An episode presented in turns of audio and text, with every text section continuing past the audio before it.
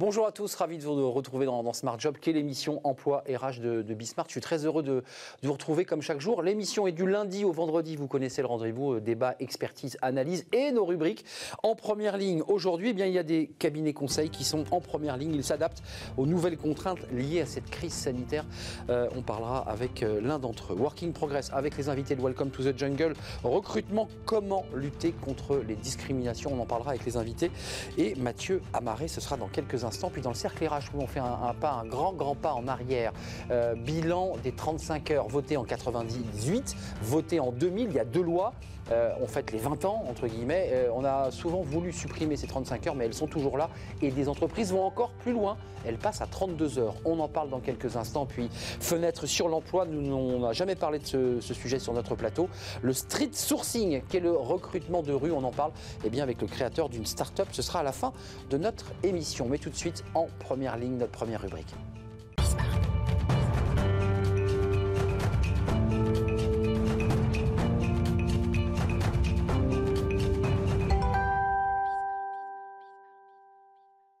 En première ligne à la rencontre de DRH, de chefs d'entreprise, de dirigeants, euh, de cabinets qui s'adaptent évidemment à ce contexte, euh, confinement 2, dans des conditions souvent euh, difficiles. Arnaud Gilberton, merci d'avoir répondu à notre invitation. Bonjour. Président du cabinet de conseil en ressources humaines IDOCO, directeur pédagogique à, à l'ESSEC, double casquette, chef d'entreprise et pédagogue. D'abord, commençons par votre entreprise, parce que vous êtes à la tête d'une société. Comment un cabinet de, de coaching, de conseil s'adapte euh, à une situation de crise sanitaire Vous réorganisez, vous aussi, vous réunissez l'équipe et vous leur dites, bon, bah, euh, visio, télétravail Alors écoutez, nous, on est en télétravail depuis quelques mois maintenant. Euh, on, toutes nos activités avec nos clients maintenant se passent à distance et, et, ça se passe plutôt bien. Donc on a, on mène des formations qui sont maintenant complètement digitalisées. On a acquis une compétence. Donc on a aussi formé des équipes ces derniers mois. À quoi par exemple? Comment on les forme? Par exemple, c'est aider des formateurs ou aider des coachs à être à l'aise avec les outils digitaux pour euh, animer euh, des séquences de travail qui soient des séquences intéressantes permettant de distribuer la parole, de créer des temps d'intelligence collective à distance. Donc ça s'apprend. Euh, c'est un vrai métier. On a, on a essayé vraiment de développer les compétences de nos collaborateurs, de nos consultants sur ces sujets-là. Et puis, on, on, a beaucoup de clients qui, justement, cherchent à progresser sur le télétravail. Donc, on essaye au maximum de tout faire à distance. Ça se passe plutôt bien, voire très bien dans la plupart des cas. Et notre rôle, c'est aussi d'accompagner nos clients dans la maîtrise du travail à distance. Donc, c'est important pour nous d'être un peu modélisant euh, et de les accompagner, de transmettre des bonnes pratiques ou de les aider dans cette dynamique. Plus dur, plus dur de coacher à distance parce qu'on n'a pas le visuel, on n'a pas la possibilité d'aller chercher le regard. C'est quand même plus compliqué pour les formateurs?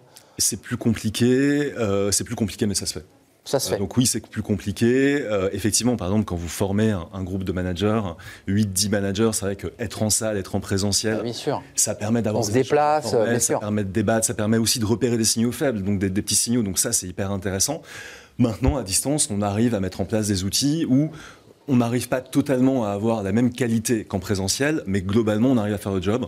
Euh, les clients sont satisfaits. Et puis, ça montre aussi à nos clients que c'est possible d'avoir des temps qui soient dynamiques et qui soient intéressants à distance. Alors, en première ligne, c'est une, rubrique qui essaie de décrypter ce qui se passe, évidemment, euh, au quotidien. Notre émission est quotidienne. Euh, quelle rupture vous avez constatée chez vos clients entre, je dirais, l'avant-confinement et puis le moment où on est entré dans un confinement 1, on en est sorti, puis de nouveau, on rentre dans un confinement 2 Quelles ont été les, les ruptures et les questions qu'ils vous ont posées ou les demandes? Alors, je pense qu'en fait, on, a, on, a, vécu des phases très différentes. Le premier confinement, ça a pu être vécu comme une forme de parenthèse mmh. avec des entreprises. Enchanté pour certains. Parfois enchanté pour certains salariés, euh, se disant bah, finalement c'est une parenthèse et puis il va y avoir un retour à la normale progressif, donc chômage partiel, un peu de télétravail et puis ensuite on va en sortir progressivement. Aujourd'hui, ce qui est extrêmement différent, et là on a une rupture qui est, très nette, c'est que avec ce reconfinement, il y a une prise de conscience aujourd'hui généralisée que euh, on rentre dans une situation sanitaire qui est incertaine dans la durée, mmh. euh, que ce confinement peut durer longtemps, voire très longtemps, et donc le changement des modes de travail, c'est plus juste un changement conjoncturel sur quelques mois, mais c'est un changement dans la durée. Et donc ça pose des questions beaucoup plus profondes de la part de nos clients, qui sont plus des questions d'ajustement temporaire, mais qui sont vraiment des questions. Comment je mute Comment je me transforme? Comment je mute, comment je me transforme et comment j'évite de, perdre en performance. Euh, si tous mes collaborateurs sont à distance, comment est-ce que je fais pour former euh, mes jeunes collaborateurs? Comment est-ce que je fais pour maintenir des temps de créativité? Comment est-ce que je fais pour maintenir du lien social? Tout ça, c'est des questions qui sont vraiment des questions de fond, qui sont extrêmement actuelles. D'autant plus qu'aujourd'hui, on est dans une situation économique qui est compliquée. Il y a quand même une on rentre dans une crise économique qui risque d'être assez longue. Donc il y a aussi beaucoup d'inquiétudes économiques. Donc il y a un enjeu de performance fort dans les entreprises. Et donc cette mutation du monde du travail, elle doit être, faite. Mais euh, plus que jamais, on a besoin de coaching. J'ai le sentiment qu'en invitant là depuis quelques semaines des, entreprises, des dirigeants, beaucoup, beaucoup s'appuient sur, sur, des coachs. Beaucoup disent, mais on a besoin d'être accompagné. L'accompagnement, ça veut dire quoi? C'est l'incertitude, c'est certaines angoisses sur l'avenir, besoin d'être rassuré, de retrouver confiance. C'est ça aussi l'accompagnement? L'accompagnement, c'est tout ça. Je pense qu'effectivement, nous, aujourd'hui, on a beaucoup de demandes de coaching qui sont des demandes de coaching vraiment sur des, sujets très concrets, très opérationnels de la vie des managers de proximité, sur la vie du quotidien. Et donc, les principales questions qui sont, nous sont adressées, c'est la question de la confiance, comment maintenir la confiance et l'engagement des collaborateurs, comment maintenir le lien social, mais surtout comment organiser le travail? Euh, c'est-à-dire comment faire en sorte que dans le quotidien, chaque collaborateur arrive à bien s'organiser euh, de chez lui pour bien travailler avec à la fois... Mais ça marche ou pas? Parce que vous le disiez, c'est vrai qu'il y a eu cette parenthèse du confinement 1. On s'est dit en septembre, on repart comme avant. On reprend nos bureaux, on reprend nos réunions. En fait, non. Et on a le sentiment même qu'on ne reviendra pas en arrière. Et vous avez ce sentiment-là aussi? Nous, on a un peu ce sentiment-là. Alors, je pense que ce qu'il faut prendre en compte aujourd'hui, nous, on le voit là, depuis une semaine ou deux, c'est que, enfin, depuis surtout une semaine, ces, derniers jours, on voit aujourd'hui beaucoup de salariés qui demandent des attestations pour pouvoir revenir au travail. Euh, c'est-à-dire qu'on a beaucoup de salariés qui disent que 5 euh, jours de télétravail, c'est pas possible. Euh, et qu'ils ont besoin d'avoir au moins un jour ou deux pour être en présentiel. Non, mais d'accord, Mathieu. oui, oui, il faut un modèle hybride. Je pense que, ça. Je pense que tout le monde. C'est le 3-2. Tout le monde C'est le 3-2. 3 au travail, 2 en, deux en télétravail. C'est exactement ça. Vous savez, on a mené plusieurs enquêtes chez nos clients en, posant la question aux salariés, en leur demandant pour vous, c'est quoi le mix idéal? Et à chaque fois, ce qui ressortait, c'était 3 jours de télétravail, 2 jours en présentiel. C'est ça le modèle. Mais c'est à peu près ça le modèle. Et du coup, je pense que beaucoup de salariés se disent travailler 3 jours de chez soi dans des bonnes conditions, c'est super, mais il faut deux jours pour se retrouver, être ensemble, se former, apprendre, créativer. Et aujourd'hui, le passage, le basculement sur cinq jours de télétravail, c'est ce que je voulais vous dire. Super compliqué. C'est super compliqué. Ça marche pas, c'est compliqué. On parle même d'une règle dans, le, dans, les, dans les communautés RH du 70-30. C'est une règle tacite, vous le, vous le confirmez aussi? C'est quelque chose qui est partagé euh, par l'ensemble des collaborateurs ou des, des managers? C'est une règle un peu tacite, mais je pense qu'il y, y, a beaucoup d'entreprises qui se sont rendues compte que pendant le confinement, le passage complet au télétravail amenait des pertes de performance mmh. euh, et des pertes d'efficacité. Et ça, il y, a à la fois, vous voyez, le premier confinement, il y, a eu un retour d'expérience qui a été fait. Je pense qu'il y a à la fois des choses qui sont très positives. Beaucoup de dirigeants se sont rendus compte que finalement, au télétravail, on arrive à faire plein d'activités, mais qu'en revanche, cinq jours de télétravail, c'est hyper compliqué à gérer. Typiquement, je discutais avec un client hier qui me disait, dans une petite équipe, ils viennent de recruter trois apprentis. Euh, bah, intégrer ces trois apprentis, les former sur les outils à distance, c'est hyper compliqué. Surtout des apprentis, ceux qui ont vraiment envie de s'intégrer dans une entreprise. En général, on a faim. Et, généralement, dans toutes les entreprises, vous avez 10, 15, 20% de nouveaux recrutés, de stagiaires, d'apprentis qui viennent, qui ont besoin d'apprendre le métier.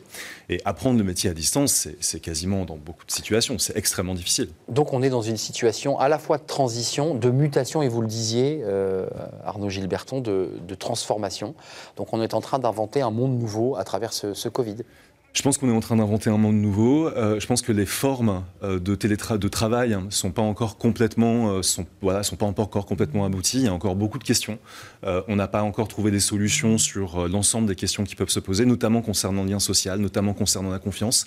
Et puis, il faut aussi prendre en compte qu'il y a des secteurs et des situations extrêmement différentes. Vous avez des secteurs d'activité dans le digital où mm. basculer en télétravail, ça, se fait bien, c'est possible, les gens sont plutôt jeunes, sont habitués aux outils digitaux, ça marche bien.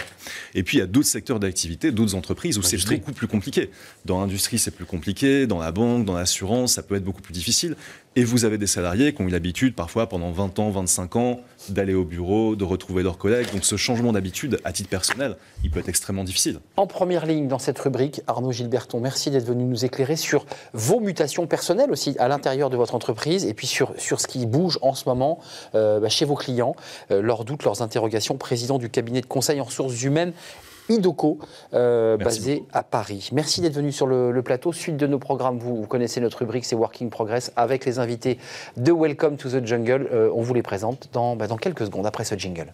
Retrouvez Working Progress au cœur de Smart Job en partenariat avec Welcome to the Jungle.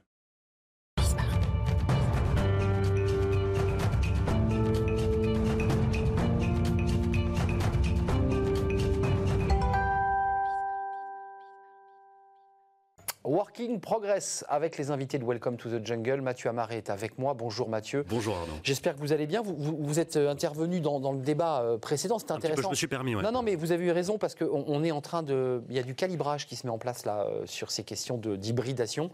Sauf que ça marche pas puisque c'est cinq jours en full, en full télétravail.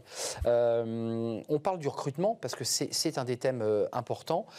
avec une question que vous vous êtes posée et qui est fondamentale, c'est comment lutter contre les et on en parle avec votre invité. Exactement, on parle de recrutement euh, inclusif, Arnaud, parce que même si euh, on a noté, nous, euh, dans nos communautés RH, un éveil des consciences contre, enfin, ou en faveur de la lutte contre les discriminations, force est de constater qu'il y a quand même encore beaucoup de discrimination à l'embauche. Et pour parler de ce sujet, je suis ravi de discuter par Skype avec Judith Tripart. Judith, bonjour, est-ce que vous nous entendez bien?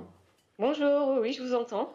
Bonjour à tous. Bonjour. Judith, vous êtes euh, talent manager, mais euh, vous êtes aussi fondatrice du collectif RH First Talent, euh, qu'on pourrait définir comme une communauté de RH qui se rassemble autour d'outils digitaux comme, comme Slack, par exemple. Vous avez des groupes Slack, et aussi, autant jadis, si j'ose dire, d'événements en physique. mais vous avez surtout mené une étude récente, et, et c'est pour ça que je suis ravi de, de partager ce moment avec vous, sur la diversité et l'inclusion avec euh, peut-être euh, un choix éditorial, si j'ose dire, c'est euh, de se centrer sur l'écosystème des startups. Et quand je parle de startups, c'est plutôt des entreprises, à lire votre étude, qui se situent entre 5-10 jusqu'à 300 salariés maximum. Judith, ma première question, c'est pourquoi avoir pris cette, cette initiative? Il y a des interférences avec, Vous avec, avec Victoire que j'avais eu tout à l'heure pour faire les tests. Oui, mais allez-y, vous nous entendez? Vous nous entendez? Je vous entends.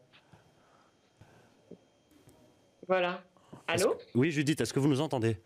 Ça y est, je vous entends, oui, mais j'avais, j'avais en parallèle Victoire qui parlait, et donc du coup, je, vous ai, je vous ai ah. perdu à un moment donné. On a envie de dire bah, Victoire, donc on a envie de dire Victoire, ça y est, ça marche. Est-ce que, est-ce que, est-ce que vous auriez entendu ma question? Non, je ne vous ai pas entendu, j'ai surtout entendu Victoire qui parlait à quelqu'un d'autre. D'accord, Pardon pendant votre présentation, je disais juste que vous avez mené une étude récente sur la, sur la diversité euh, et l'inclusion, et vous aviez pris, euh, euh, si j'ose dire, un, angle spécifique de le, de le préciser sur l'écosystème des, des startups, donc des structures avec un maximum, en la lisant ce matin, de, de maximum 300 salariés. je vous demandais juste pourquoi avoir pris cette, cette initiative de vous centrer sur l'écosystème sur startup?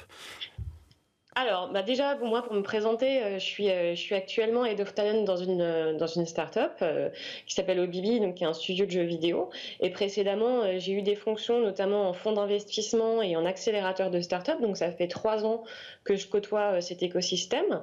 et j'ai monté, en fait, une communauté de RH. On est près de 170 RH de start-up et de scale-up. et on échange régulièrement, enfin, tous les jours, en fait, sur Slack notamment. Et puis, on se fait également des workshops pour échanger sur, sur l'ensemble de, nos problématiques, pas uniquement le recrutement. Mhm. Et il y a ce thème de la diversité et de l'inclusion qui revient en fait euh, euh, régulièrement dans les, dans les questions. Et euh, on se demandait, voilà, que, les, les, questions qui revenaient, c'était est-ce que vous connaissez des startups qui ont structuré une démarche diversité? Est-ce que vous connaissez un référentiel de bonnes pratiques sur le mhm. sujet de la diversité et de l'inclusion? Qu'est-ce que vous faites sur le sujet? Et en fait, on n'avait pas on avait des, on avait des démarches euh, qui très bah, très euh, comment dire euh, à la marge qu'on pouvait identifier mais rien on n'avait pas de référentiel qui existait mmh. donc on s'est dit on a peu de réponses à apporter, euh, mais on va essayer d'en apporter nous-mêmes. Donc en fait, on a lancé cette étude avec deux objectifs, qui étaient un de faire un état des lieux des pratiques sur le sujet de la diversité et de l'inclusion dans les startups, en ayant euh, une petite intuition euh, selon laquelle bah, il se passait pas encore grand-chose. Mhm. et la deuxième, le deuxième objectif, c'était de formuler des recommandations opérationnelles pour permettre justement aux startups et aux scale-up bah, comme nous de, de mieux prendre en compte ces sujets et puis de les intégrer dans leur gestion des ressources humaines euh, et avoir des actions vraiment concrètes. Et si vous avez lu le rapport qu'on a, qu'on a, qu'on a fait paraître, c'est très très concret en fait. C'est pas un, un manifesto, c'est pas un article sur le thème il faut qu'on fasse mieux, il faut qu'on fasse plus. Bah, c'est plutôt bah, voilà ce qui se fait ailleurs, voilà ce qui marche, comment le faire concrètement, voilà des contacts, voilà des outils. Et c'était notre but et on est très contente de, constater que que l'objectif est atteint, puisque puisqu'on a eu beaucoup de retours de mmh. startups qui, qui nous disaient ben merci parce qu'on savait pas comment prendre le sujet, on savait pas comment commencer, et vous nous avez donné des pistes d'action pour, ben, pour nous lancer sur ce sujet-là. Judith, euh, une question importante, les startups, c'est un peu comme ça, peut-être une image d'épinal, peut-être que vous allez me dire le contraire, c'est des jeunes, on recrute beaucoup de jeunes. J'ai vu que les startups, elles hésitaient souvent à recruter des seniors. Ça aussi, c'est un, sujet d'inclusion d'une catégorie de, salariés. Comment on fait, sur, pour, parler euh, évidemment, votre étude porte sur des startups, comment on fait pour réconcilier euh, ces deux générations et les faire travailler ensemble?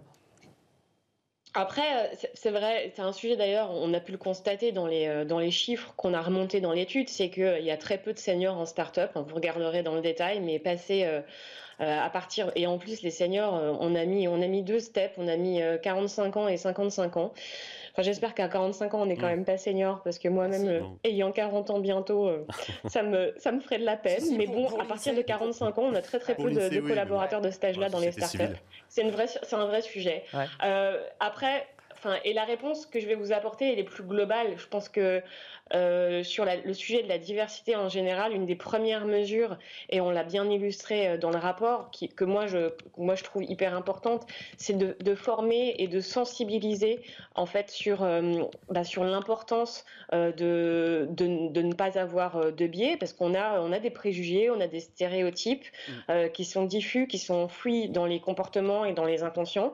Et j'imagine qu'un de ces préjugés dans les startups, c'est de se dire ah bah attends si on prend des seniors, ah senior entre guillemets hein, à partir de 45 ans euh, bah ça c'est plus ça sera plus la même chose c'est plus la même culture ils vont pas s'habituer euh, ils vont pas ils vont pas pouvoir s'intégrer dans notre culture qui est une culture jeune etc mais ça en fait c'est des préjugés c'est des inconscients et donc la meilleure méthode c'est de former de sensibiliser et euh, il y a des organismes qui font ça très bien, euh, qui sont spécialisés et qui ont des programmes adaptés pour les entreprises. Judith, je vous, je vous interromps, excusez-moi, on, on, est sur Skype, c'est difficile de trouver des moments de rupture, mais vous aviez parlé d'une intuition que pas grand-chose ne se faisait dans cet écosystème start-up euh, au niveau de, de l'inclusion. Euh, votre étude fait des constats aussi, puisqu'elle pose ce chiffre-là, que 50% des entreprises seulement travaillent une image diversifiée et inclusive en marque employeur. Euh, vous disiez, on a récolté du feedback, on essaie de savoir, de mettre du référentiel un peu dans cette communauté de start-up pour savoir ce qui se faisait chez les uns et les autres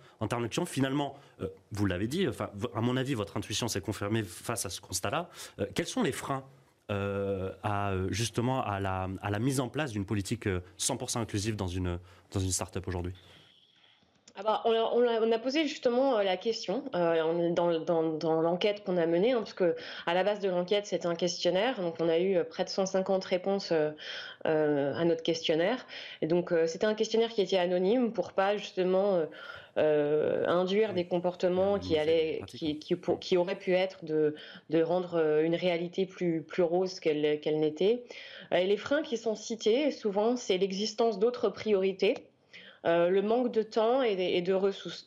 et de ressources. Hmm. faut savoir qu'effectivement, en start-up, euh, des start-up notamment qui, démarrent, des start-up early stage, euh, ils ont le temps, le temps c'est de, de l'argent très concrètement, puisque souvent, ils, soit ils ont levé des fonds, soit ils vont le faire et ils ont des deadlines qui sont, qui sont très courtes pour pouvoir faire leur preuve d'un point de vue business. Hmm et qui considèrent que bah voilà ils ont d'autres priorités et qui vont faire rapide qui vont faire rapide euh, et que le recrutement euh, ils vont pas se casser les pieds ils vont euh, et, ils vont poster leurs annonces sur bah, sur bah, Welcome to the Jungle hein. on, parle de Welcome to the Jungle aujourd'hui mais c'est vrai que dans dans les dans les dans, les recommandations qu'on fait dans notre rapport, c'est ne, ne, ne, postez pas vos annonces uniquement sur Welcome to the Jungle parce qu'il y a déjà un biais, puisque le public de Welcome to the Jungle est un public plutôt jeune et déjà dans la communauté startup. Donc élargissez euh, vos sources de candidatures, allez mettre vos candidatures sur le Pôle emploi, sur Indeed, sur d'autres sur d'autres euh, sur d'autres job boards.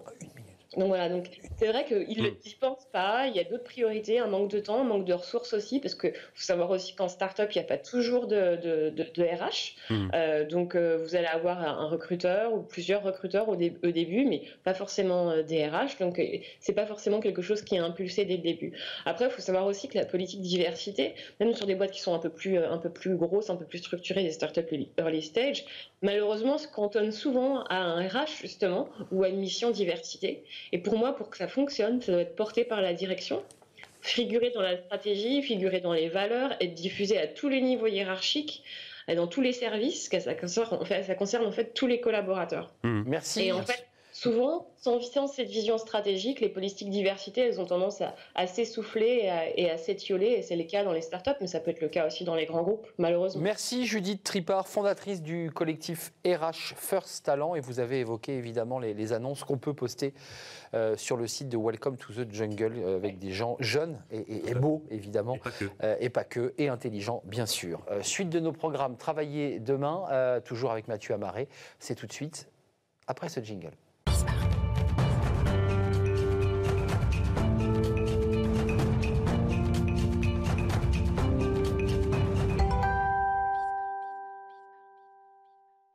Travailler demain, on prolonge cette étude, ce travail mené par euh, ce collectif de, start-up, Mathieu, avec une structure totalement impliquée dans cette question des discriminations totalement impliqué dans cette question de discrimination, tout à fait, et aussi partenaire de l'étude qu'a menée euh, Judith euh, sur l'inclusion, puisque vous, vous, y figurez. Saïd Amouche, bonjour. Bonjour. Vous êtes fondateur de Mosaïque RH, donc cabinet de, de, recrutement et de conseil qui accompagne les entreprises dans les transformations de leur pratique RH vers un recrutement 100% euh, inclusif. Vous-même, vous êtes euh, euh, ancien fonctionnaire de, l'éducation nationale, je crois savoir. Prof Corps administratif. Corps administratif, CPE Alors, c'est, en fait, il y avait une branche formation continue ah. à travers le réseau des Greta. Et ah, les Greta. D'accord, non, mais c'est intéressant. Très bien. Non, mais c'est intéressant puisque vous, vous vous, intéressez au sujet en 2015, il y a 5 ans, là où.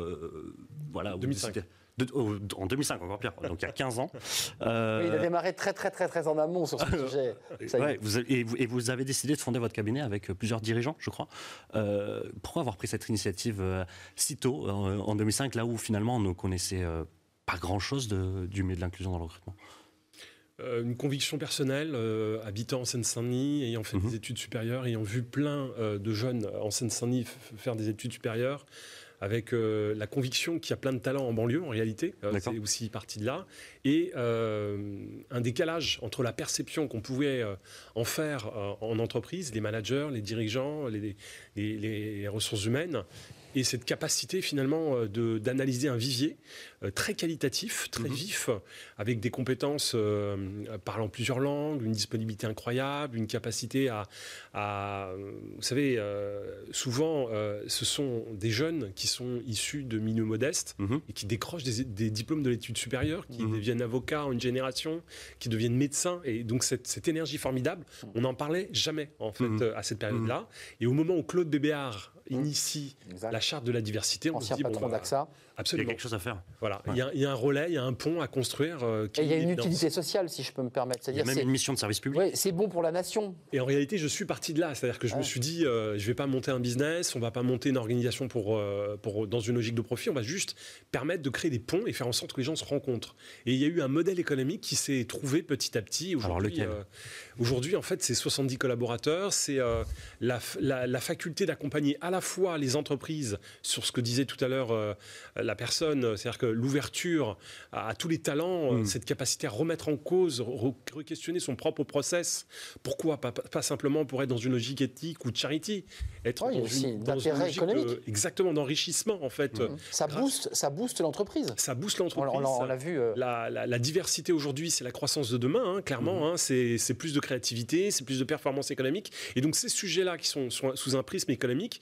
se traduisent par une capacité de sourcing, une capacité de réinterroger la manière dont on écrit un profil de poste, la manière dont on évalue les candidatures, mmh. et on a appris un nouveau métier petit à petit, et on a créé le premier cabinet de recrutement votre cabinet de recrutement accompagne les entreprises, les forme aussi à, euh, par exemple, l'écriture inclusive dans une annonce d'emploi, à euh, considérer aussi certains profils, mais elle, fait se rencontrer aussi euh, deux mondes qui peut-être s'ignoraient auparavant. ce sourcing-là, vous leur apportez. Vous avez, vous avez identifié déjà, vous l'avez dit, plus de 20 000 talents, je crois, euh, partout dans le territoire, euh, que vous euh, faites rencontrer aux entreprises directement.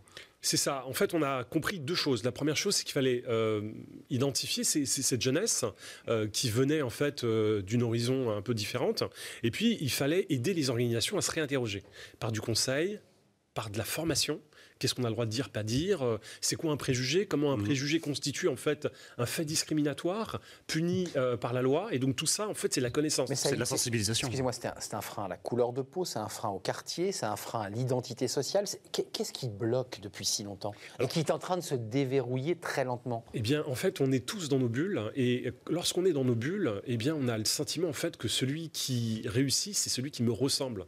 Et c'est ça la, grande difficulté qu'on a en France. C'est-à-dire que dès qu'on voit quelqu'un qui a plus de 45 ans, on le considère comme un senior. ce sont des représentants. Vous voyez que c'est un senior à 45 ans. C'est le premier segment en fait de population discriminée en France. Bien sûr. La, euh, les représentation, les modèles de représentation, c'est ça dont vous parlez? Absolument. Les femmes, c'est une personne sur deux hein, en population active. Eh bien, c'est des populations aujourd'hui. Euh, les sondages chaque année nous rappellent combien l'inégalité de traitement en fait euh, pèse. Hmm. Et puis il y a cette, bah, cette, jeunesse des quartiers, cette notion liée à l'origine, l'origine sociale, l'origine culturelle, qui fait qu'à un moment donné, le préjugé est tellement fort hmm. que, eh bien, on n'arrive pas. Il y a une peur. il y a une peur. Il y a une crainte, absolument. Je, je, je rebondis qui sur... d'ailleurs, hein, qui est, pas réel. Je rebondis sur l'action d'Arnaud. Est-ce qu'on est, voilà, vous avez, on, le redit, 15 ans d'activité dans ce domaine-là. Donc, est-ce que vous avez noté une évolution Est-ce qu'on est toujours dans la politique des, petits pas? Est-ce qu'il y a vraiment, euh, quelque part, dans la culture française managériale, entrepreneuriale, un vrai changement au niveau Bonne question. Alors, en fait, il y a une évolution. Euh, par exemple, il y a des entreprises comme PwC qui n'étaient pas du tout sur, sur, Qui sont venues d'ailleurs il y a quelques, quelques semaines chez nous. Euh,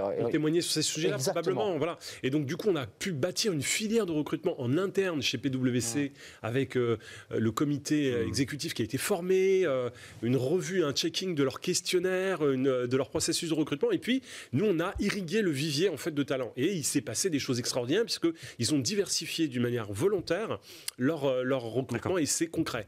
Donc et maintenant, c'est spontané. Euh, ils sont proactifs. les, absolument. les, recrutements ont été faits sans sélection pour dire ils viennent de Mosaïque RH. On n'a rien dit aux recruteurs. Si je peux me permettre, c'est ça qui était très intéressant. Vous avez bien retenu la leçon. Mais oui, la, leçon parce que c'était passionnant ce qui était venu nous dire. Le... C'est réel. Donc euh, je témoigne que c'est vrai. Donc il y a une évolution, mais il n'y a pas une révolution. Mmh. C'est-à-dire qu'aujourd'hui, malheureusement, euh, il y a encore beaucoup d'entreprises qui doivent progresser sur ces sujets-là. Elles sont, elles sont importantes, ces questions aussi pour la marque employeur. On a vu certaines affaires euh, récentes, notamment avec Uniqlo, qui s'est fait épingler sur, euh, je ne sais pas si vous avez suivi l'affaire, sur un, récent, sur, absolument, sur un tweet. OCS aussi, l'application streaming. Voilà, c'est aussi un facteur de marque employeur pour une, une, entreprise qui se fait épingler sur ces sujets d'inclusion, doit, doit saisir. Dernière question et votre réponse. Alors, il ne faut pas sous-estimer le phénomène. 9 salariés sur 10, en fait, ont envie que leur organisation, en fait, progresse sur les questions d'égalité des chances. C'est le baromètre du MEDEF qui l'affirme. Hum, hum. Bah, écoutez, vous avez fait une réponse courte, Saïd Amouche. Merci d'être venu. On a accueilli plusieurs fois euh, votre belle entreprise, Mosaïque RH, du recrutement et de la pédagogie auprès des entreprises. C'est vous qui l'avez fondée en 2005. Merci d'être venu sur notre plateau. C'était un vrai plaisir. Suite de nos programmes, c'est le Cercle RH. On s'intéresse à un sujet qui touche les chefs d'entreprise d'ailleurs, les 35 heures. Bah oui, elles fêtent leurs 20 ans. Il y a eu deux lois, 98-2000. Est-ce qu'elles ont créé des emplois La polémique, le débat fait rage. Combien d'emplois ont-ils été créés alors que déjà des entreprises eh bien, ont décidé de passer aux 32 heures. Oui, aux 32 heures. On en parle avec elle et tous ces acteurs de ce dossier. C'est juste après cette pause. Restez avec nous.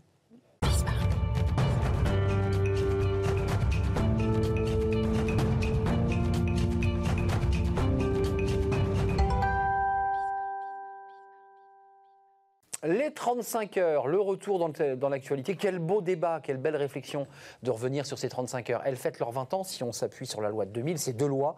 La loi de 1998, euh, Aubry 1 et puis Aubry 2, du nom de Martine Aubry, évidemment, qui était ministre du Travail. Alors, elles ont fait couler de l'encre, mais beaucoup d'encre, ces lois de 35 heures. Beaucoup ont voulu les supprimer, elles ont été modifiées, amendées, mais elles n'ont jamais disparu. Euh, il reste toujours un temps légal de travail de 35 heures en France, avec des aménagements, des modifications et un grand débat qui n'est pas tranché 20 ans après. Euh, combien ces lois ont-elles créé d'emplois euh, nets Eh bien, le débat fait rage et on va en parler évidemment. Il y avait un débat philosophique à l'époque, hein, en 96 97 avec Lionel Jospin, c'était aussi euh, eh bien de réduire le temps de travail pour le partager, ce travail. C'était l'esprit du moment. Euh, est-ce qu'on a gardé cet esprit? Les entreprises sont venues à 39 heures. On se souvient de, Smart. Ça s'est d'ailleurs mal fini. Ces salariés euh, payés, payés 39, payés 30, sur 35, mais travaillant 39. ça s'est mal fini. Et puis, il y a eu deux hommes politiques, le président de la République à l'époque, ministre de l'économie, et, et, le MEDEF, évidemment, vent debout. on en parle avec mes invités. Alors, ils sont en visio, évidemment, euh, confinement oblige, mais des invités sont venus ici en plateau avec moi, en présentiel, comme on dit. Euh, Jean-Yves Boulin, merci d'être avec nous. Vous êtes sociologue, chercheur euh, associé à l'Institut de recherche interdisciplinaire en sciences sociales à l'Université Paris-Dauphine. Vous êtes chercheur au, CNRS, si je ne m'abuse. C'est important de, le préciser. Et puis, bah, votre histoire de sociologue vous a amené, un peu par hasard d'ailleurs, à être un peu comme ça, là, une petite souris à cette époque, 96, hein, 97 et un peu plus tard, ben, la gestation de cette loi 35 heures. On va en parler avec vous dans quelques instants. Et puis c'est important parce que l'OFCE a beaucoup, beaucoup écrit et calculé, fait des études économétriques sur ce chiffre de création d'emplois. Bruno Ducoudray, merci d'être avec nous. Vous êtes euh, économiste au département analyse et, prévision de, l'OFCE. Euh, vous êtes déjà venu sur notre plateau en, présentiel. On vous voit en visio. L'OFCE a beaucoup travaillé sur cette question. D'abord, euh, une question, et d'ailleurs, je vais vous montrer un petit visuel, c'est intéressant, ça, ça resitue le débat. Euh, contemporain et un peu plus ancien. Regardez, et, je vous les lirai, euh, monsieur Ducoudray, parce que je crois que vous n'avez pas de, de, l'émission en, direct. Alors ça, c'est Geoffroy Roux de Bézieux qui parle des 35 heures. Regardez, bon, bah, c'est clair, c'est net. La richesse d'un pays, c'est la quantité de travail par individu multipliée par le nombre de gens qui travaillent. Tout le reste, c'est de l'idéologie. Ça, il l'a dit à l'université d'été. C'était en 2020, donc c'est très frais. Regardez, autre euh, homme politique, eh bien évidemment de premier plan, il s'appelle Emmanuel Macron. À l'époque, il est ministre de l'économie. Ce sont toujours les universités du MEDEF. Et là, Emmanuel Macron, ministre de l'économie, ben, s'en prend à la gauche. La gauche a pu croire à un moment, il y a longtemps, que la politique se faisait contre les entreprises, ou au moins sans, que la France pourrait aller mieux en travaillant moins. C'était des fausses idées. Voilà, tout avait été dit en 2015. Euh, le ministre de l'économie, précisons, n'était pas encore candidat officiel à l'élection présidentielle. Il est aujourd'hui président de la République. Les 35 heures sont toujours debout. Euh, Jean-Yves Boulin, pour faire un pas de 20 ans en arrière, à l'époque, euh, avant que cette loi n'existe, quelle est la philosophie du moment lorsque des hommes politiques socialistes, Lionel Jospin, Dominique Strauss-Kahn, Laurent Fabius, décident de créer cette loi? Quelle est la philosophie du moment? Je dirais qu'à ce moment-là, quand même, c'est euh, vraiment la question de l'emploi, c'est la question du partage du travail, qui avait déjà euh, présidé au débat euh, en 1981. Bien sûr. mais on s'était arrêté à la première marche de l'escalier en s'arrêtant à 39 39. Voilà. mais cinquième semaine de congés payés, etc. Donc c'était quand même l'idée du partage du travail. Il faut voir qu'avant la loi Aubry, les lois Aubry de 97 et, et, 2000, il y avait eu la loi Robien. Absolument. En 96. Donc, euh, Jean de Robien, un euh, Robien centriste. Robien, oui, euh, centriste, oui, Centriste de droite. De droite. C'est ça. et, la loi Robien, qui était, alors, qui n'était pas une loi qui s'appliquait à tout le monde, c'était des entreprises qui volontairement ou involontairement, parce qu'il y avait il y a un aspect défensif et un aspect offensif, mais derrière, il y avait vraiment l'idée de soit sauver des emplois, soit en créer. C'était vraiment la, philosophie de, l'époque. Mais il y a une philosophie de partage du temps de travail on partage le travail parce qu'on a passé pour tout le monde. Oui, exactement. Mais il n'y a pas seulement ça. Il y a aussi l'idée, et, c'est celle qui a repris aussi beaucoup Martine Aubry ensuite, qui était au début un petit peu réticente parce qu'elle ne croyait pas trop à l'idée du partage. Ça, c'est intéressant. Elle n'y croyait pas trop. Mais la question, par contre, derrière, de l'amélioration des conditions de vie des, salariés, euh, euh, l'idée d'aller plus vers plus d'égalité euh, entre les hommes et les femmes dans le partage des tâches domestiques. Sujet d'actualité, vous remarquerez. Hein. La, qualité de vie au travail, c'est un sujet ô combien d'actualité. Qui revient, au, qui revient au cœur des débats. Fortement, bien sûr. avec le télétravail et ainsi de suite. Voilà, absolument. Et c'est quelque chose qui va être, c'est un des enjeux qui structure aujourd'hui le débat, notamment le, ce qu'on appelle le work-life balance. Et c'est notamment dans le dans le socle, le socle des droits sociaux qui a été adopté à Göteborg en 2018, je crois, euh, cette question de l'articulation entre vie professionnelle et vie, et vie privée. Et vie privée. Quel temps je consacre à ma famille, à mes enfants et quel temps et je consacre... C'est une question qui revient beaucoup en ce moment en raison du, du télétravail, parce que là, pour le coup, on s'est trouvé dans cette dans, dans cet chevauchement, cet enchevêtrement de, de, la vie professionnelle et de la vie. Et c'est des débats que nous avons sur ce plateau régulièrement, euh, qu'on avait encore hier euh, dans, notre émission. Bruno Ducoudray, et je, m'adresse aussi à Jean-Yves Boulin, mais je m'adresse d'abord à l'économiste pour poser une question comme ça.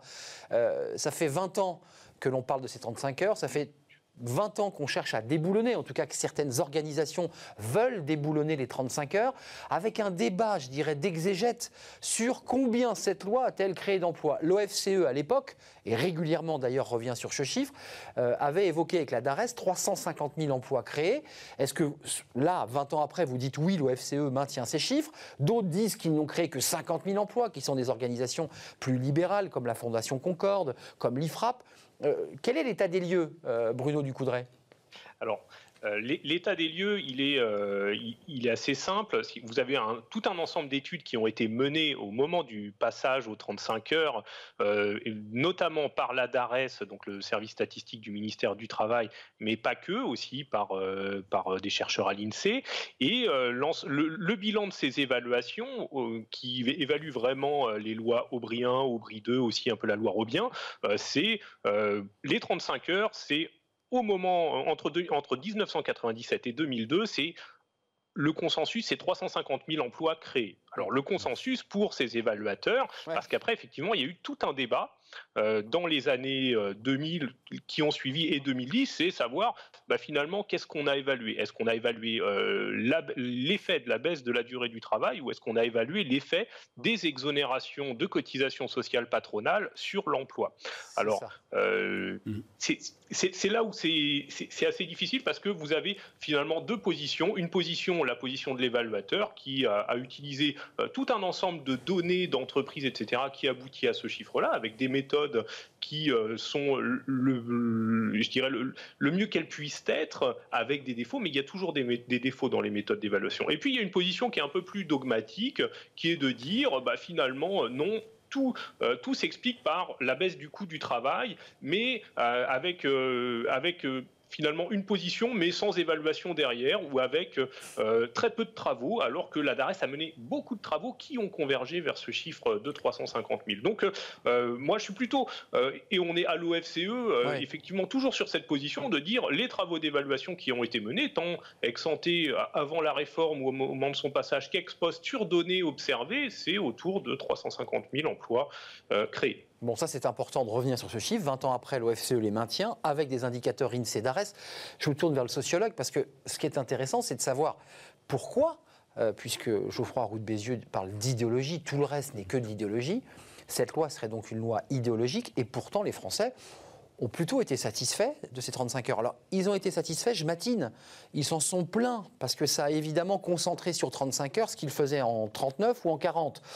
Et puis on s'est aperçu au final, pour aller un peu plus loin, qu'en fait certains, certains, pas tous, faisaient plus de 35. Ils faisaient 2 heures et demie de plus, 37 et demi, payés 35 parce qu'il fallait faire le travail. C'est quoi la, relation des Français avec ces 35 heures et des salariés de fait? Alors, euh, sur, sur cette question, euh, je dirais que les, les, Français, je pense, restent attachés aux 35 heures. Il semble, oui. Euh, d'abord, il y a eu des études aussi qui ont été faites sur euh, d'impact euh, sur la vie, vie sociale, de comment a été utilisé ce temps finalement, qui a été libéré, en gros 20 minutes par jour. voilà, comment il a été utilisé. Alors ça peut être annualisé, ça peut être, ça peut être annualisé, etc. Et puis il faut il faut voir aussi que derrière il y a, il y a aussi beaucoup de Français qui sont restés aux 39 heures de fête, avec, des heures supplémentaires qui étaient payées, etc. Ça. Les travailleurs à plein temps aujourd'hui en France travaillent à peu, sont pas loin de la moyenne, un petit peu en dessous de la moyenne européenne. Alors là, je me tourne vers euh, du Ducoudray, mais enfin, en gros, c'est ça. Quoi. Mmh. On n'est pas très loin pour les travailleurs à temps plein. Ça a rehaussé l'emploi Sachant que chez nous, le travail à temps partiel est quand même moins développé que dans les pays du Nord, et en particulier les Pays-Bas ou même l'Allemagne, et que c'est un travail à temps partiel plus long c'est-à-dire un travail à temps partiel au-dessus de 20 heures. Normalement, il devrait être au-dessus de 24 heures. Ce n'est pas le temps partiel marginal. Mais globalement, l'avis des Français euh, sur cette question. Ils aiment bien ces 35 heures. Oui, ils n'ont pas du tout envie de revenir en arrière. Alors c'est vrai qu'il y a eu euh, un phénomène d'intensification du mmh. temps de travail, de densification du temps de travail, de faire dans le même temps euh, dans certaines entreprises. Pourquoi? Parce que la deuxième loi Aubry. La Aubry 2. La Aubry 2, elle a supprimé l'obligation de compenser en emploi, et ça a été le grand drame de, l'hôpital public. Par Exactement. Exactement. D'ailleurs, il y avait un débat, si je peux me permettre, historique, politique. C'était, certains disaient, on ne l'ouvre pas à la fonction publique, on laisse les 35 heures dans le privé. Strauss-Kahn en particulier. Et l'hôpital en a pâti. Ben voilà. Et, bon, alors je, ne vais pas faire un petit, je vais pas faire.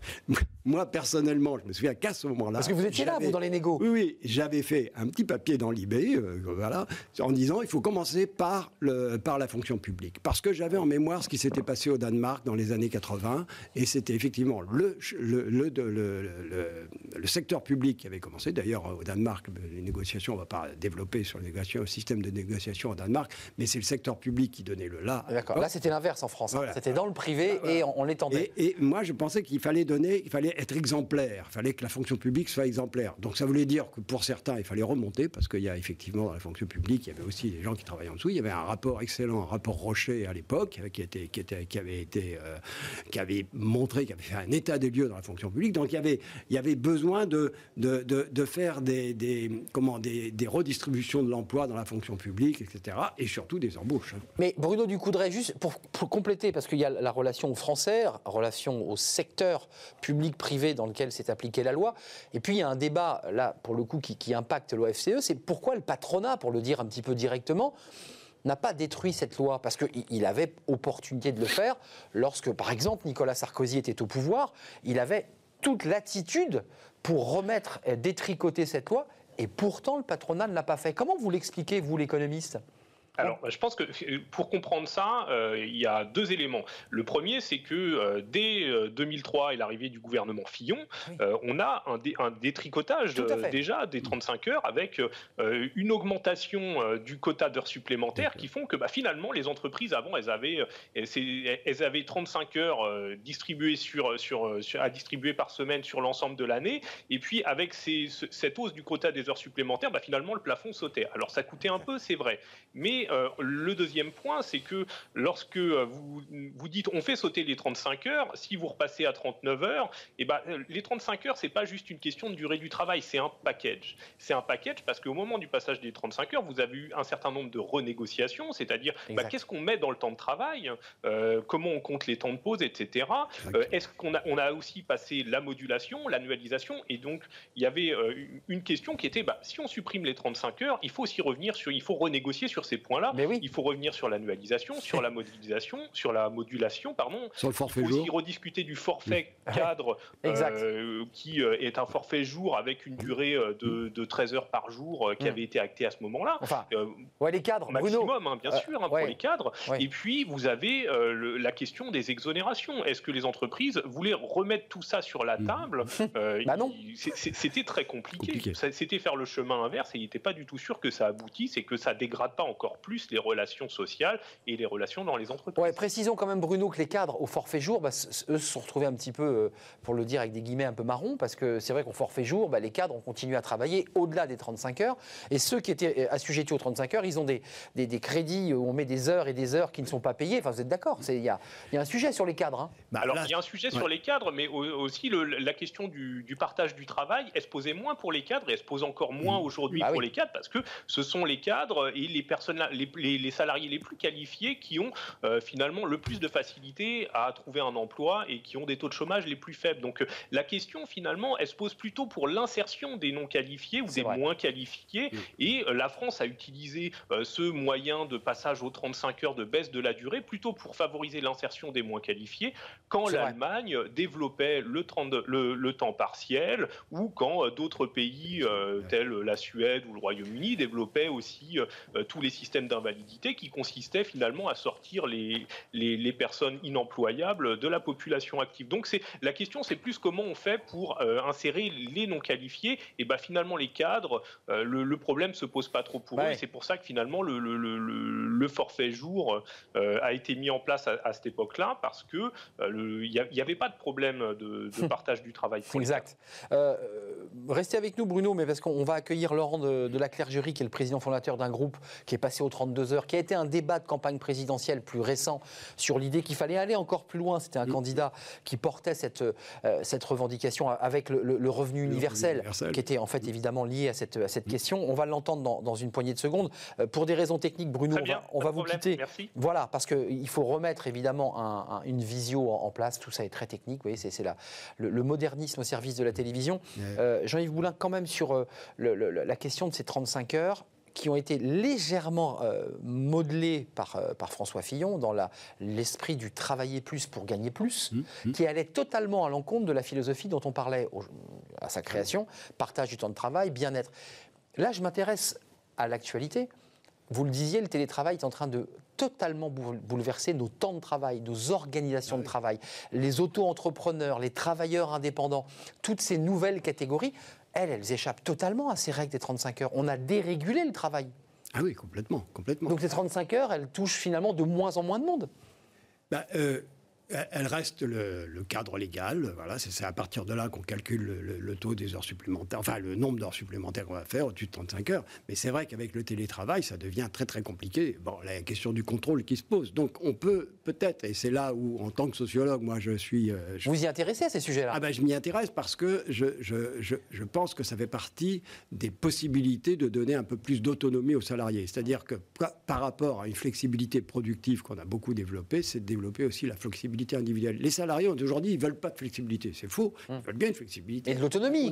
À condition, qu'ils puissent avoir un contrôle sur ça. Bah, C'est-à-dire à quel moment je vais pouvoir, euh, je peux disposer de mon, Et pas un flicage horaire où on vous dit euh, c'est à 14h, pas à 15. Voilà, une des raisons. Le, euh, une des raisons aussi en France de l'attachement aux, 35 heures, c'est des, Français. C'est d'une part, ils sont effectivement, ils, ils, apprécient les, apports des 35 heures, et ce qu'ils apprécient moins, c'est le, et d'ailleurs toutes les enquêtes européennes européenne le montre, on a un vrai problème par rapport aux conditions de travail en fait. C'est-à-dire à, l'organisation du travail, au contrôle, un, peu contrôle. Tatillon, au contrôle un peu tatillon. Mais qui est en train de, de avec le télétravail, ah oui. c'est en train d'exploser parce qu'on ne sait pas comment contrôler les gens. Laurent de la Clergerie, on, vous reçoit euh, à la fin de notre émission. On aurait bien aimé que vous participiez intégralement euh, au débat, mais pour des raisons techniques, euh, vous nous rejoignez à la fin. C'est un plaisir de vous accueillir, président fondateur du groupe LDLC, entreprise lyonnaise. vous êtes un jeune chef d'entreprise. Vous vous dites, je fais le pari des 32 heures. Dites-nous, euh, certains contestent déjà les 35, mais dis donc, on va vous jeter des pierres. Euh, oui, alors non, le but n'est pas de provoquer le marché. Le, pour moi, c'est un vrai pari de recherche de bien-être dans l'entreprise.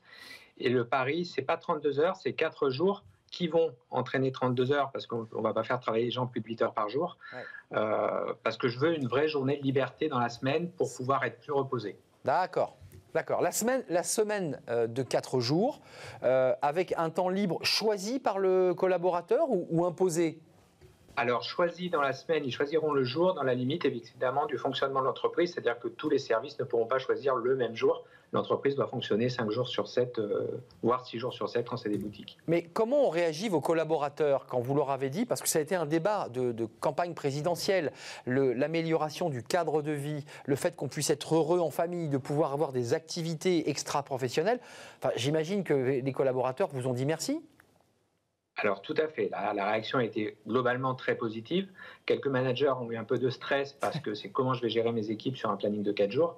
Mais aujourd'hui, les choses sont en train euh, de se planifier parce que ce sera mis en place en janvier. Euh, et finalement, on trouve des solutions pour tout. Donc des solutions pour tout, un, planning évidemment modifié, des managers qui s'adaptent. Euh, est-ce que vous vous sentez iconoclaste dans le milieu de, l'entrepreneuriat et des chefs d'entreprise? Est-ce que vous dites bah, c'est vrai que je fais un petit peu le, Gaulois au milieu des Romains? Euh, il y a un côté, euh, alors c'est pas ce qui est recherché. Moi, je recherche, je travaille par rapport à mon entreprise et je suis pas dans une provocation d'un débat qui va aujourd'hui dans l'autre sens. cela dit, c'est vrai que si aujourd'hui on arrive à démontrer que de notre côté ça marche, euh, je serais content que d'autres entreprises aillent dans la même démarche que moi et se posent la question dans ce sens-là aussi. Mais ouais, c'est intéressant ce que vous dites, Laurent. Je vais interroger le sociologue dans une poignée de secondes, euh, Jean-Yves Boulin. Mais euh, au-delà du plaisir qu'ont eu à recevoir cette nouvelle vos collaborateurs, est-ce que vous, en termes business, en termes de retour sur investissement, parce que c'est une forme d'investissement, vous, le ressentez? Alors, en termes de retour sur investissement et de business, oui, parce que ça fait, ça fait un moment qu'on travaille sur cette notion de bien-être. Euh, on va dire que ça, c'est la grosse pierre qui arrive après le reste. Euh, mais clairement, si vous regardez les résultats des depuis deux ans, euh, ils ne font qu'exploser. Et bien sûr qu'il y a une partie de travail financier pur et dur, mais il y a aussi une partie de la réussite qui est liée à ce bien-être des salariés qui sont contents d'être chez nous et qui mmh. en donnent plus euh, que s'ils étaient dans une boîte standard. Ouais. Enfin, Laurent, il faudra vérifier quand même que vos salariés se déconnectent bien le vendredi ou le lundi quand ils prennent leur jour, parce qu'on a le téléphone portable, on est en même temps avec ses enfants, puis on se dit, tiens, je suis de congé, mais j'ai quand même renvoyé quelques mails. Enfin, c'est un peu ça la réalité quand même. Alors, pour avoir discuté avec eux, il y en a beaucoup qui voient vraiment ça comme une bulle. Il y en a même qui ont l'idée de lancer d'autres projets pendant ce temps, de voire même de travailler sur autre chose. Euh, ou de prendre une journée pour eux. J'avais en tête, parce qu'on oublie le mercredi pour les, pour les personnes qui ont des enfants à la maison, et j'ai eu la remarque d'une femme qui m'a dit Ah non, non, mais je prendrai surtout pas le mercredi, euh, parce que moi, je veux un jour pour moi, sans mon mari, sans mes enfants, ça. pour être tranquille. Ouais, ça. Donc il y a vraiment cette notion de besoin de bulle de certains, et c'est ça que je veux apporter.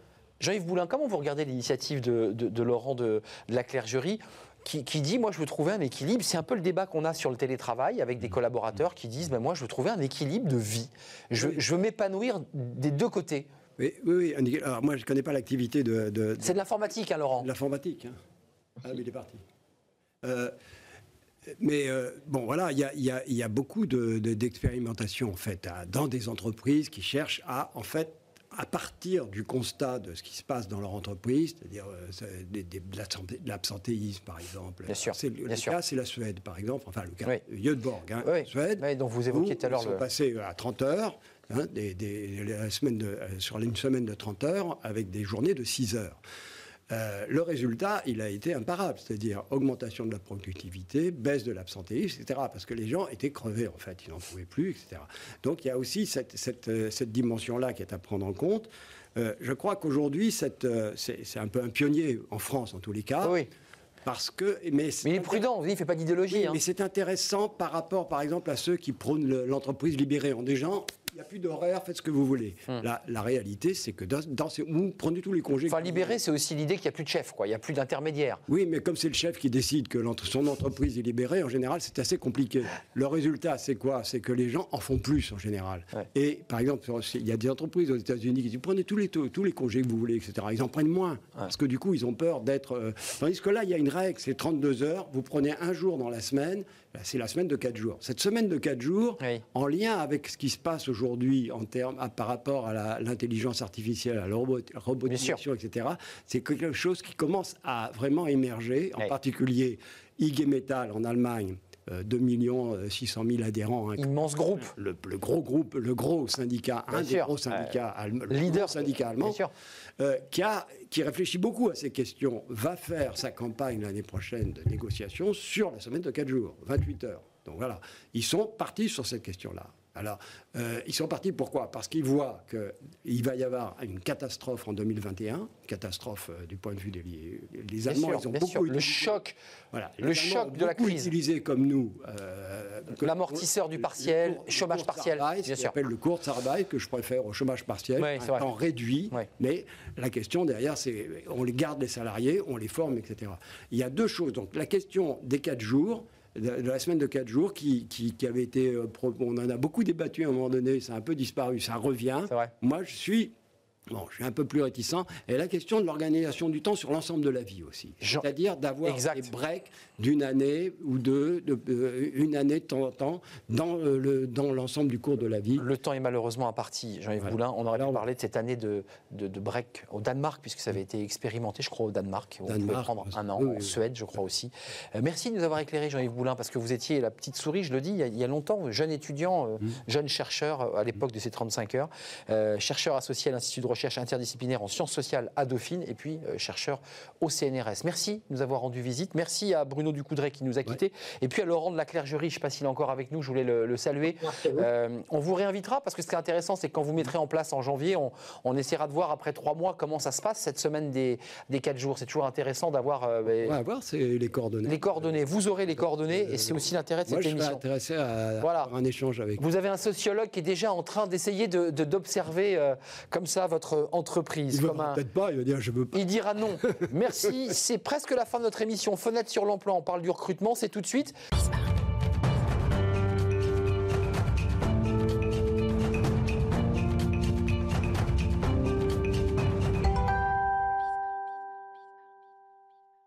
Fenêtre sur l'emploi avec euh, une nouvelle forme de recrutement dont on n'a encore jamais parlé sur ce plateau. Euh, le recrutement, euh, le sourcing, le street sourcing, le recrutement dans la rue. on en parle avec Nicolas Morbi, il est le fondateur d'Etypique. Nicolas, est-ce que, est que vous êtes avec nous? Est-ce que vous entendez? Je suis ravi de vous voir. Oui. Comment allez-vous?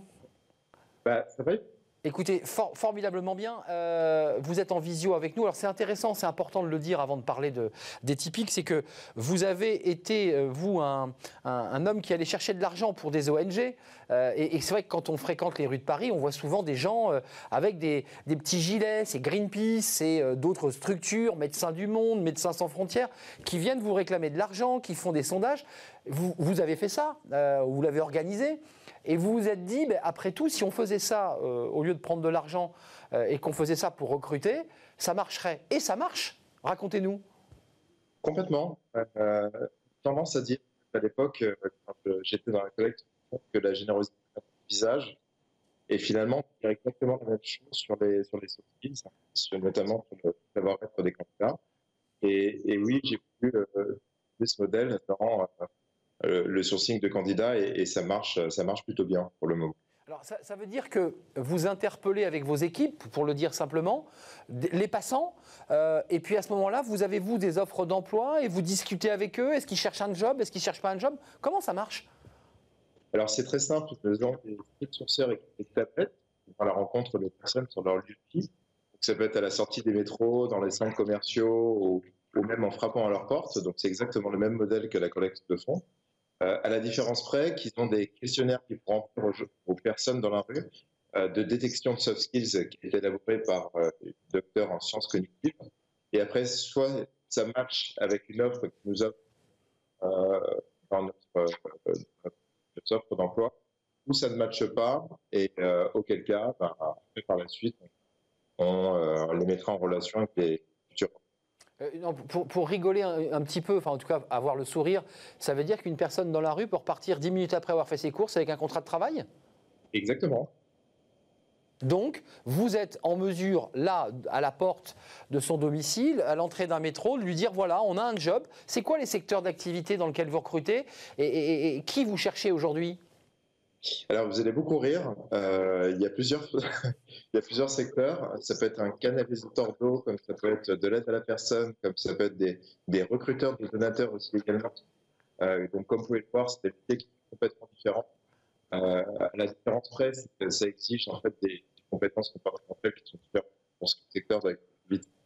Euh, et, et, oui, donc ça peut être vraiment n'importe quel euh, il nous reste peu de temps et le son passe pas très bien, donc on, va, on, risque d'interrompre assez rapidement. Le, son est haché, mais en un mot, pour, pour le dire simplement, euh, vos, prospectives là, dans, les mois à venir Je ne vous ai pas entendu, excusez-moi. Vos prospectives euh, dans, les mois à venir, Nicolas, c'est quoi? C'est quoi vos objectifs?